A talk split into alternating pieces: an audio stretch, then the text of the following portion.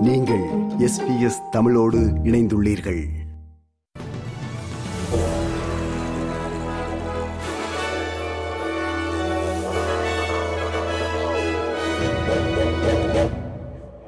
வணக்கம். இன்று நவம்பர் மாதம் இருபத்தி எட்டாம் திகதி திங்கட்கிழமை ஆஸ்திரேலிய செய்திகள் வாசிப்பவர் ரேணுகா துரைசிங்கம்.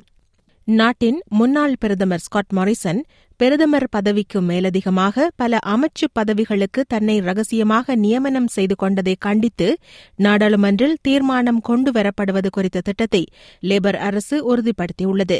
இவ்விடயம் மீதான பெல் அறிக்கையின் அனைத்து ஆறு பரிந்துரைகளுக்கும் அமைச்சரவை ஒப்புதல் அளித்துள்ளதாக பிரதமர் அந்தனி அல்பனீசி தெரிவித்தார்.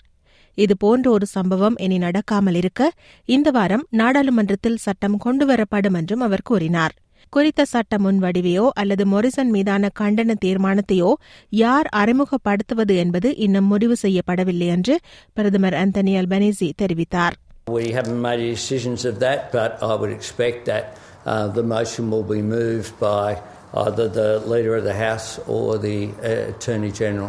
We'll, we'll wait and see what the, the business is in terms of whether there's time for it to pass or not.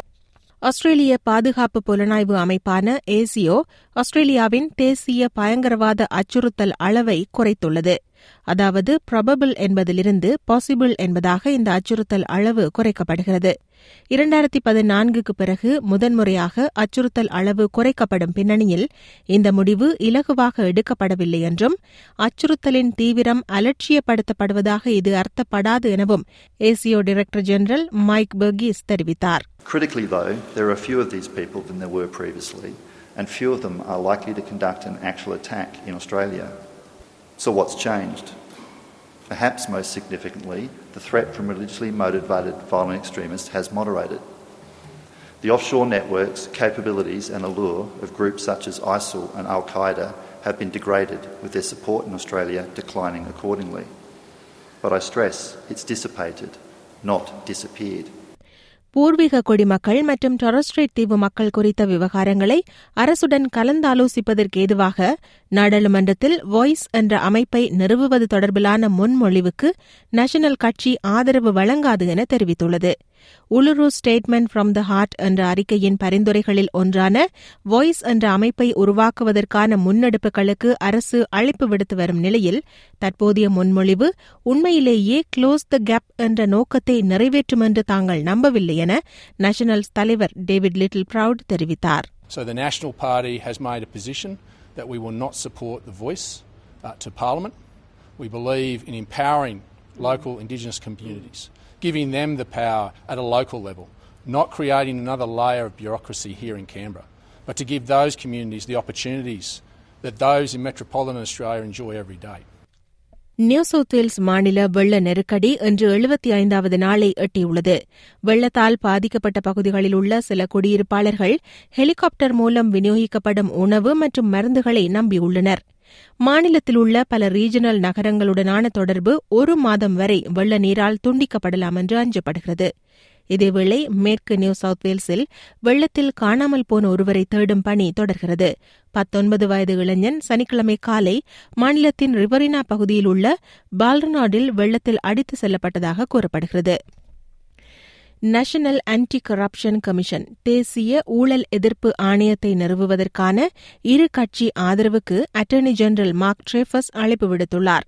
குறித்த ஆணையம் மீதான சட்ட முன்வடிவு தொடர்பில் லிபரல் கட்சி செனட் அவையில் திருத்தத்தை முன்வைத்துள்ள நிலையில் அந்த திருத்தத்தை திரும்பப் பெறுமாறு லிபரல் கட்சியினரை வலியுறுத்திய அவர் தேசிய ஊழல் எதிர்ப்பு ஆணையத்தை நிறுவுவதற்கு ஆதரவளிக்குமாறு அழைப்பு விடுத்தார். The government will not be supporting that amendment, and indeed, I would call on the Liberal Party to withdraw that amendment.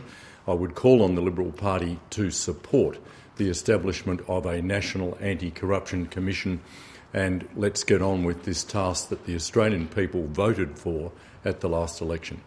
Victorian Liberal கட்சி தலைமைத்துவத்திற்கு யார் தெரிவு செய்யப்படுவர் என்ற முடிவு இன்னும் பல நாட்கள் அல்லது வாரங்களுக்கு தெரியவராது என குறிப்பிடப்படுகிறது. தனது இரண்டாவது தேர்தல் தோல்வியை தொடர்ந்து லிபரல் தலைமைத்துவத்திலிருந்து விலகுவதாக எதிர்க்கட்சித் தலைவர் மேத்யூ கை அறிவித்திருந்ததுடன் நடைபெற்று முடிந்த தேர்தலில் வெற்றி பெறும் வேட்பாளர்கள் பற்றிய இறுதி விவரம் வெளிவந்தவுடன் புதிய தலைவரை தேர்ந்தெடுக்க கட்சி கூட்டத்தை கூட்டவுள்ளதாக தெரிவித்திருந்தாா் தெரிவித்திருந்தார். தலைமத்துவ போட்டியில் யார் வெற்றி பெறக்கூடும் என்பது இதுவரை தெரியவில்லை. வெரண்டைட் எம்பி ரயன் ஸ்மித் முன்னாள் போலீஸ் செய்தி தொடர்பாளர் பிரெட் பேட்டின் மற்றும் போல்வர்த் பிரதிநிதி ரிச்சார்ட் ரியோடன் உட்பட பல எம்பிக்கள் தலைமத்துவ போட்டியில் குதிக்கின்றமை குறிப்பிடத்தக்கது.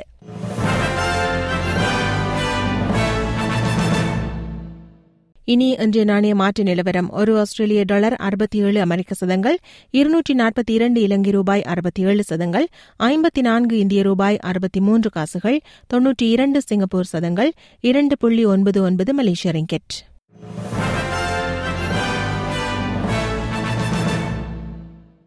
நிறைவாக நாளைய வானிலை முன்னறிவித்தல் பெர்த் வெயில் முப்பத்தி ஏழு செல்சியஸ் அட்லைட் மேகமூட்டமாக இருக்கும் இருபத்தி ஒரு செல்சியஸ் மெல்பர்ன் மேகமூட்டமாக இருக்கும் பத்தொன்பது செல்சியஸ் ஹோபார்ட் மேகமூட்டமாக இருக்கும் பதினேழு செல்சியஸ் கன்பராவிலும் மேகமூட்டமாக இருக்கும் இருபத்தி மூன்று செல்சியஸ் சிட்னி வெயில் இருபத்தி நான்கு செல்சியஸ் பிரிஸ்பர்ன் மழை தோறும் முப்பத்தி ஒரு செல்சியஸ் டாவின் மழை தோறும் முப்பத்தி ஒரு செல்சியஸ்.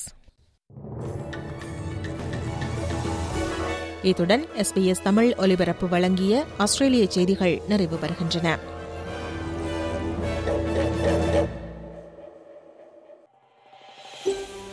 இது போன்ற மேலும் பல நிகழ்ச்சிகளை கேட்க வேண்டுமா? Apple podcast Google podcast Spotify என்று பாட்காஸ்ட் கிடைக்கும் பல வழிகளில் நீங்கள் நிகழ்ச்சிகளை கேட்கலாம்.